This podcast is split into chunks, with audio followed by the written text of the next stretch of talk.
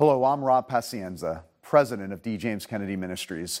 Last week, I took the unusual step of breaking in before our normal programming to share an important message with you. This ministry is facing a financial predicament. Thanks to your responses, we are seeing improvement, but we're not there yet, and we need your help.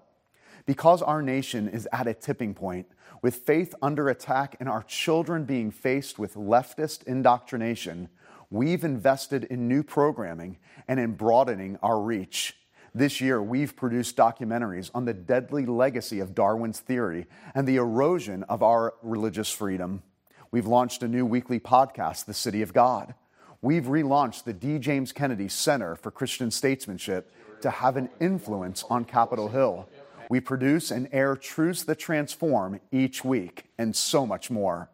But as we approach the end of June, if we don't make up our financial deficit, we will be forced to make some hard choices, including cutting back on the stations and networks that air this program. My friends, this is no time to pull back when there are so few voices boldly proclaiming God's word on controversial issues. Some of you have given generously, and I want to thank you. Others of you may appreciate the work that we do but have not had the chance to donate, I want you to please first stop and pray for us. And for the sake of our children and for the sake of our nation, consider giving a generous gift today to help us not only maintain our ground, but to push forward with the biblical truth. Please write us immediately at D. James Kennedy Ministries, Box 111 54, Fort Lauderdale, Florida 33339, or call toll free 877 962 7677 or go online to djkm.org. I want to thank you and may God richly bless you. Today on Truths That Transform. Many believe that this was the birth of religious liberty to stand up against not only the established church at the time, but against the state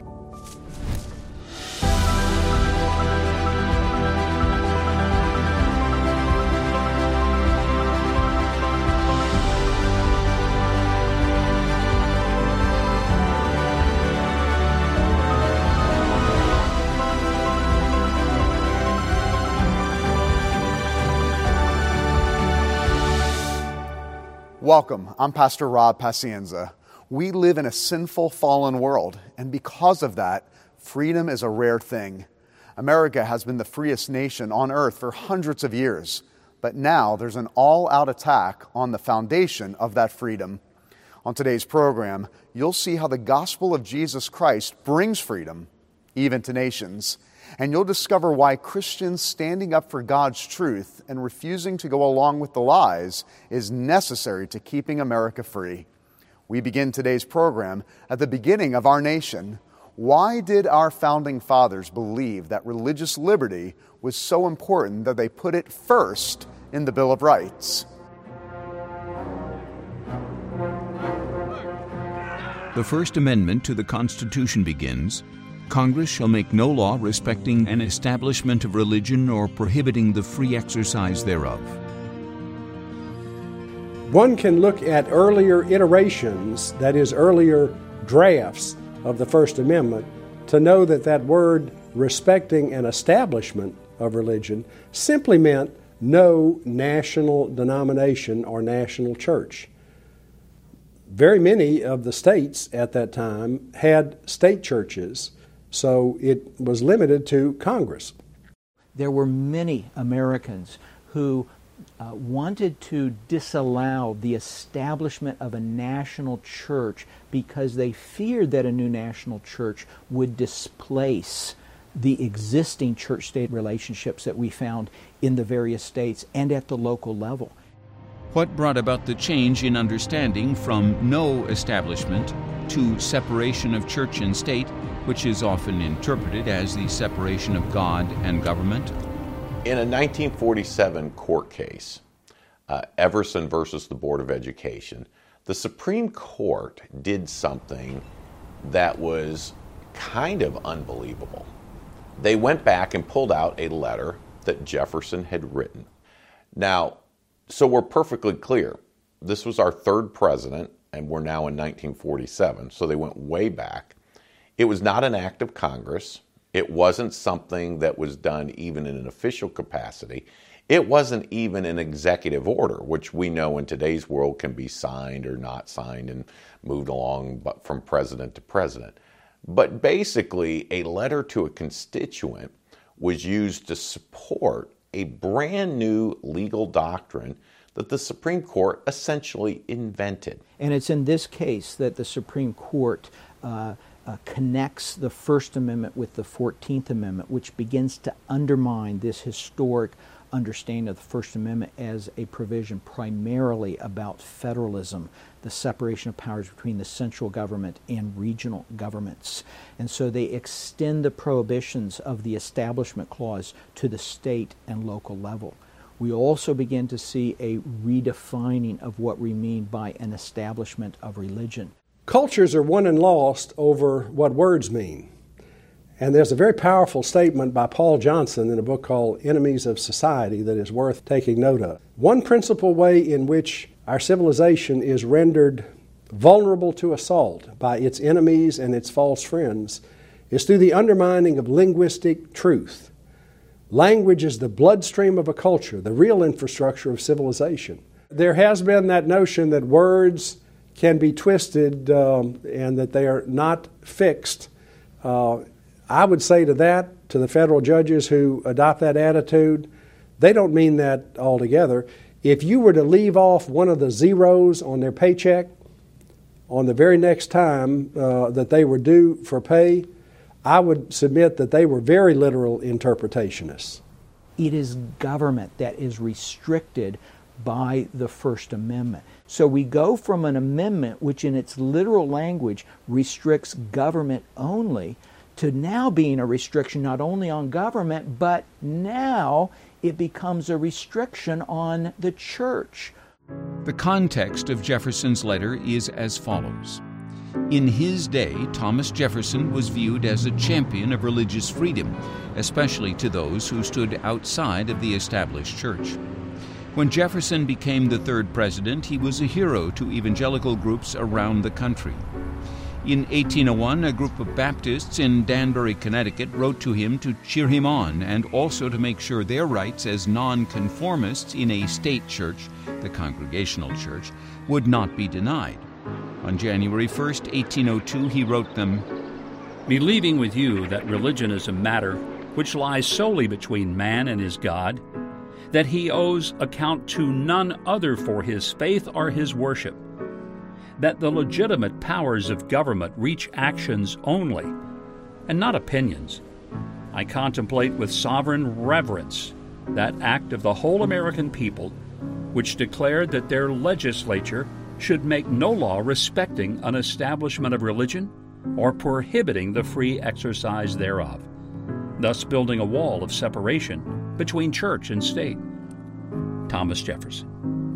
And that phrase, a wall of separation between church and state, of course, has been extracted from the letter and has become, in the minds of many Americans, including many Supreme Court justices, as synonymous with the First Amendment.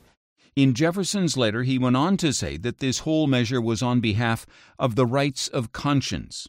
He ends the letter with a request for their prayers to God. I reciprocate your kind prayers for the protection and blessing of the common Father and Creator of man and tender you for yourselves and your religious association assurances of my high respect and esteem. Thomas Jefferson. Some critics note that the very letter that gave us the separation of church and state concept technically violates the separation of church and state as often understood today. This is a letter that not only ends with a request for prayer, but it begins with a series of, of profoundly theological propositions.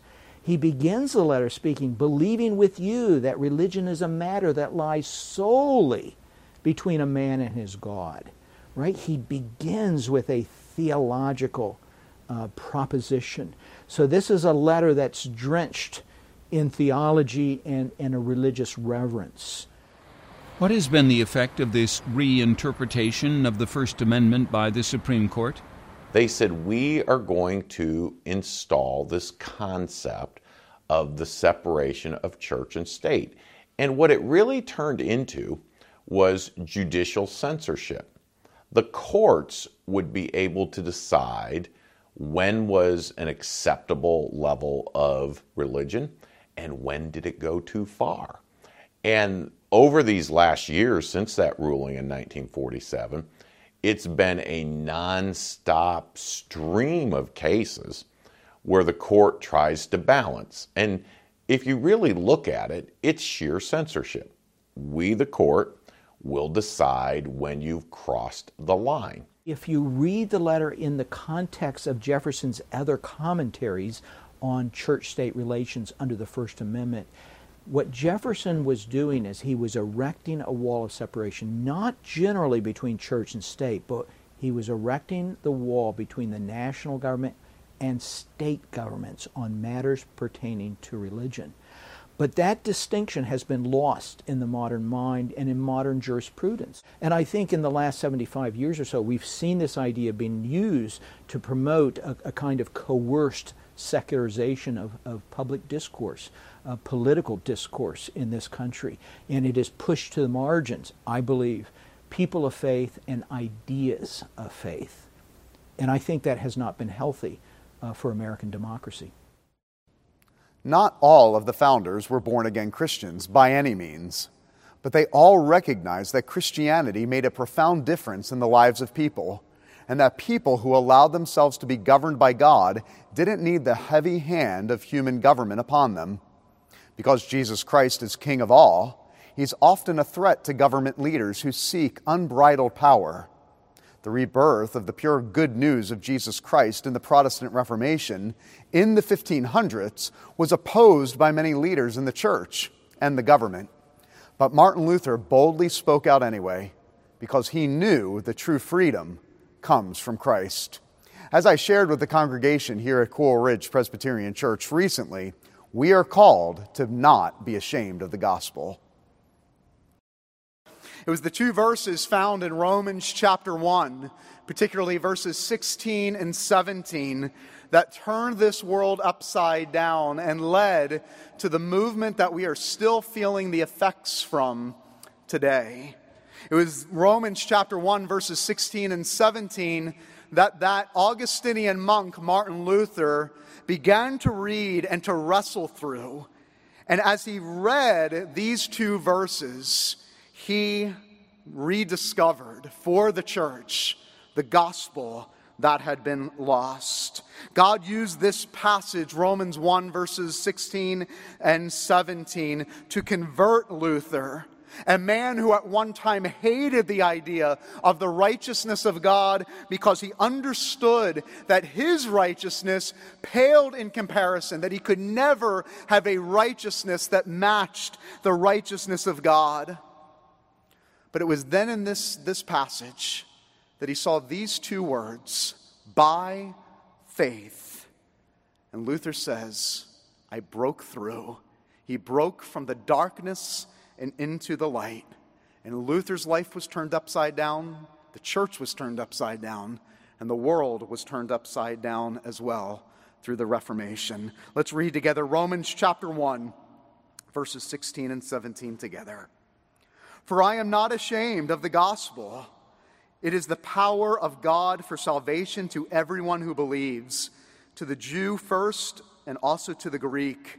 For in it, the righteousness of God is revealed from faith, for faith, as it is written, quoting Habakkuk, the righteous shall live by faith.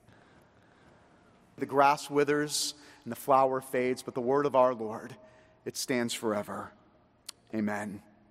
On August 21st, 2017, millions of Americans witnessed a once in a lifetime experience the solar eclipse. Children got out of school, people took off work, everybody had fancy glasses as they attempted to look up to the sky to witness what so many people have not had the privilege of witnessing. As the world in that region the light went dark. Well, 500 years ago, the light of the gospel went dark throughout the world. 500 years ago, the church was no longer preaching and proclaiming the good news that man could be saved by faith alone. An eclipse of the gospel, darkness of the light of Jesus Christ overwhelmed the church. If it wasn't for the brave men and women of the Protestant Reformation 500 years ago, who then brought forth the light of the gospel into a church and into a world that had been eclipsed through the truth of Jesus Christ. The Protestant Reformation 500 years ago was nothing less than a rediscovery and a resurgence of the true gospel, the good news that we are made right with God by grace alone, through faith alone, on the basis of Scripture alone, to the glory of God alone. A rediscovery of the gospel of grace, a rediscovery of this truth. The first thing that Luther discovered was a new confidence. A new confidence found by way of verse 16. He reads, the Apostle Paul writes, in the first half of verse 16 For I am not ashamed of the gospel. I'm not ashamed.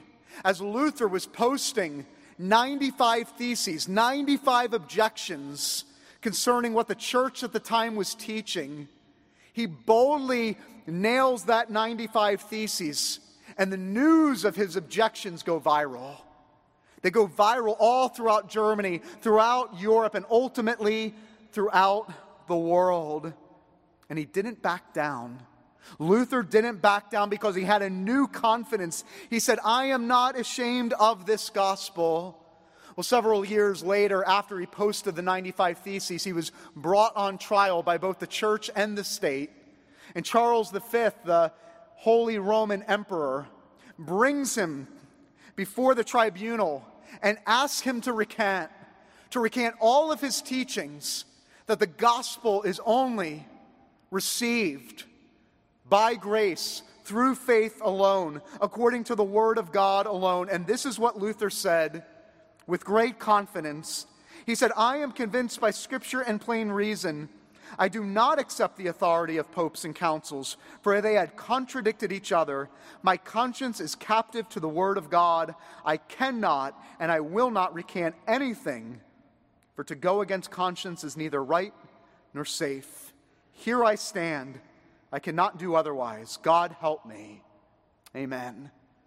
Many believe that this was the birth of religious liberty to stand up against not only the established church at the time, but against the state and say, I will not recant. It is not safe. It is not right, but my conscience is bound by the word of God. What gave Luther such confidence? Luther read the Word of God and he said, God has spoken and it is true. Case closed. Now, Luther had heard all the stories. Luther had heard of all the stories of the martyrs that went before him, the men that did try to stand up for what is right, and they were burned at the stake.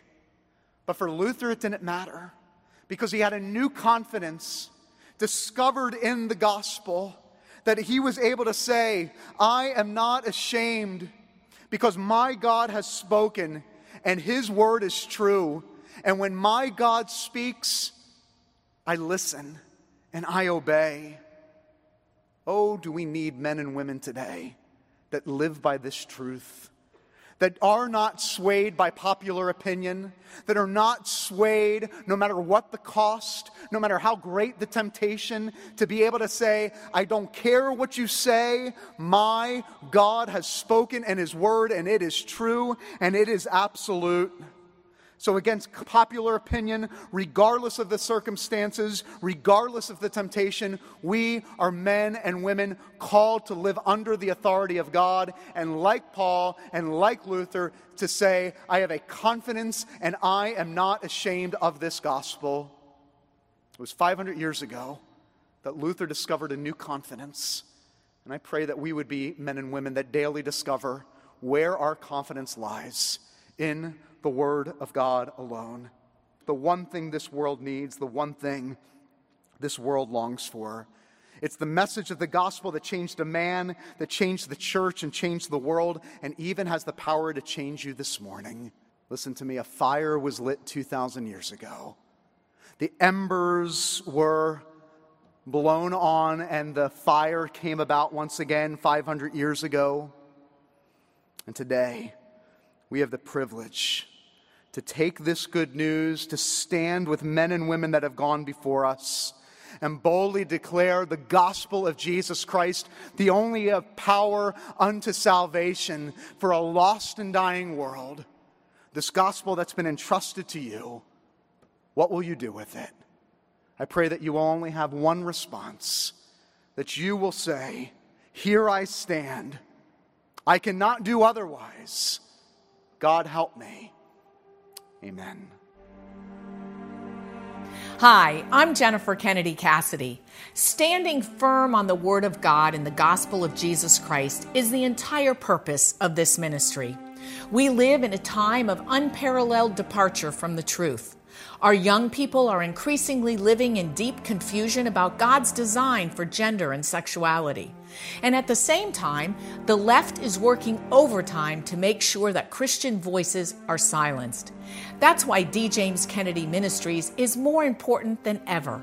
And it's why we've published the new book, Stealing Freedom The Secular Assault on Your Religious Liberty, edited by Dr. Rob Pacienza and we'll send it to you as our thanks for your generous donation. In this book, with a foreword from Alveda King, you'll learn why America's founders embedded religious liberty as our first freedom. You'll discover how it's under relentless attack today and what we must do to defend it.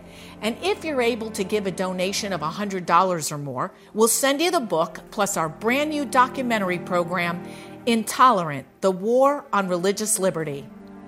The secular left is tearing down religious freedom in America, and we are sounding the alarm. You'll meet faithful Christians in this program who've lost jobs or even been hauled before civil rights tribunals for holding to biblical values on marriage and gender. And you'll also see why there's reason for hope if Christians stand their ground. It's particularly important that we hear from you right now with a generous donation. Our fiscal year ends on June 30th, and we are facing a significant shortfall. We don't want to have to cut back on stations or on programming. If you donate right now, your gift will essentially be doubled in its impact. Some generous friends of our ministry have established a $125,000 The Time is Now matching challenge. So any gift you give today will be effectively matched dollar for dollar for the sake of the gospel and the future of freedom. This year, we've expanded our reach into Russia and war torn Ukraine. Elena from Kiev watched our Ukrainian broadcast and writes that she was so encouraged to pray for the salvation of my parents. I got really motivated to believe after watching the preaching. And when they watched these programs with me, they wept because it spoke to their hearts and they received Christ. Thank God. Unquote. Friends, this is no time to pull back. This is a time when the world needs us to advance. So please, don't delay. Let us hear from you right away. We'll thank you for your generous donation by sending you our compelling new book, Stealing Freedom The Secular Assault on Your Religious Liberty. And we'll send you the book plus our new documentary on DVD, Intolerant The War on Religious Liberty. Simply write to us at D. James Kennedy Ministries, Box 11154, Fort Lauderdale, Florida 33339, or call toll free 877 962 7677, or go online to djkm.org. It's no secret that the greatest erosion of religious liberty in America today is as a result of the LGBTQ movement. The First Amendment declares that Congress shall make no law respecting an establishment of religion or prohibiting the free exercise thereof. It was vital to the founders, building upon the foundation set by the Christian pilgrims who first settled America, that government neither restrict freedom of speech nor the flourishing of Christian faith. Yet today, the First Amendment has been replaced by an unwritten amendment claiming that the most important right of all is the made up right not to be offended. Christians are to remain silent on what constitutes actual marriage, or whether male and female are not fluid categories to be determined at will. So, why must Christians stand against this new concept of rights? Why can't we just go along to get along? Well, because that would compromise faithfulness to our God and to our country. Christian opposition to the current woke ideology is the most effective protection against tyranny we have left.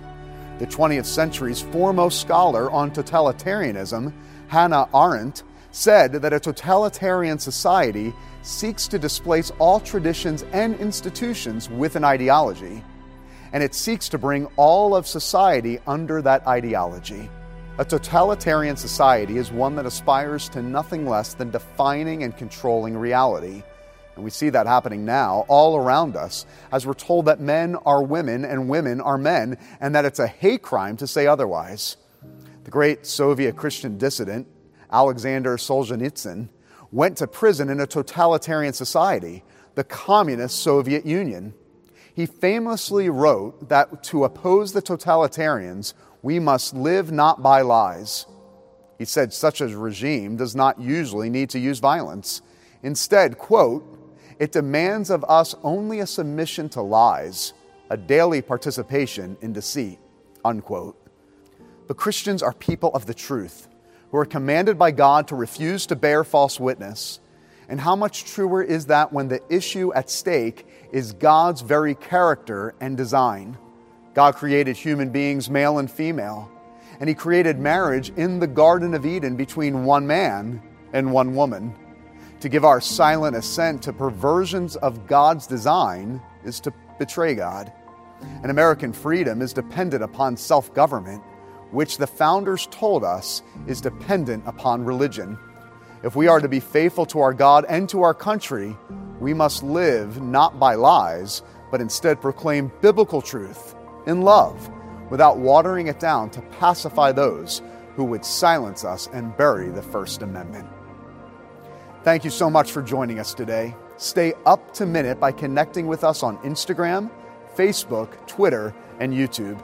And make sure to check out our new weekly podcast, The City of God, at cityofgod.com and wherever you get your podcast.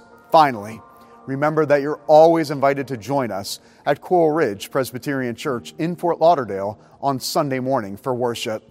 You can also join us by live stream at crpc.tv. And now, here's a look at the next Truths That Transform. I received a phone call from my patrol supervisor uh, who informed me that my Facebook posts had been complained upon, that I would need to remove it, and that failure to do so could result in my termination. That's next week. This has been a production of D. James Kennedy Ministries.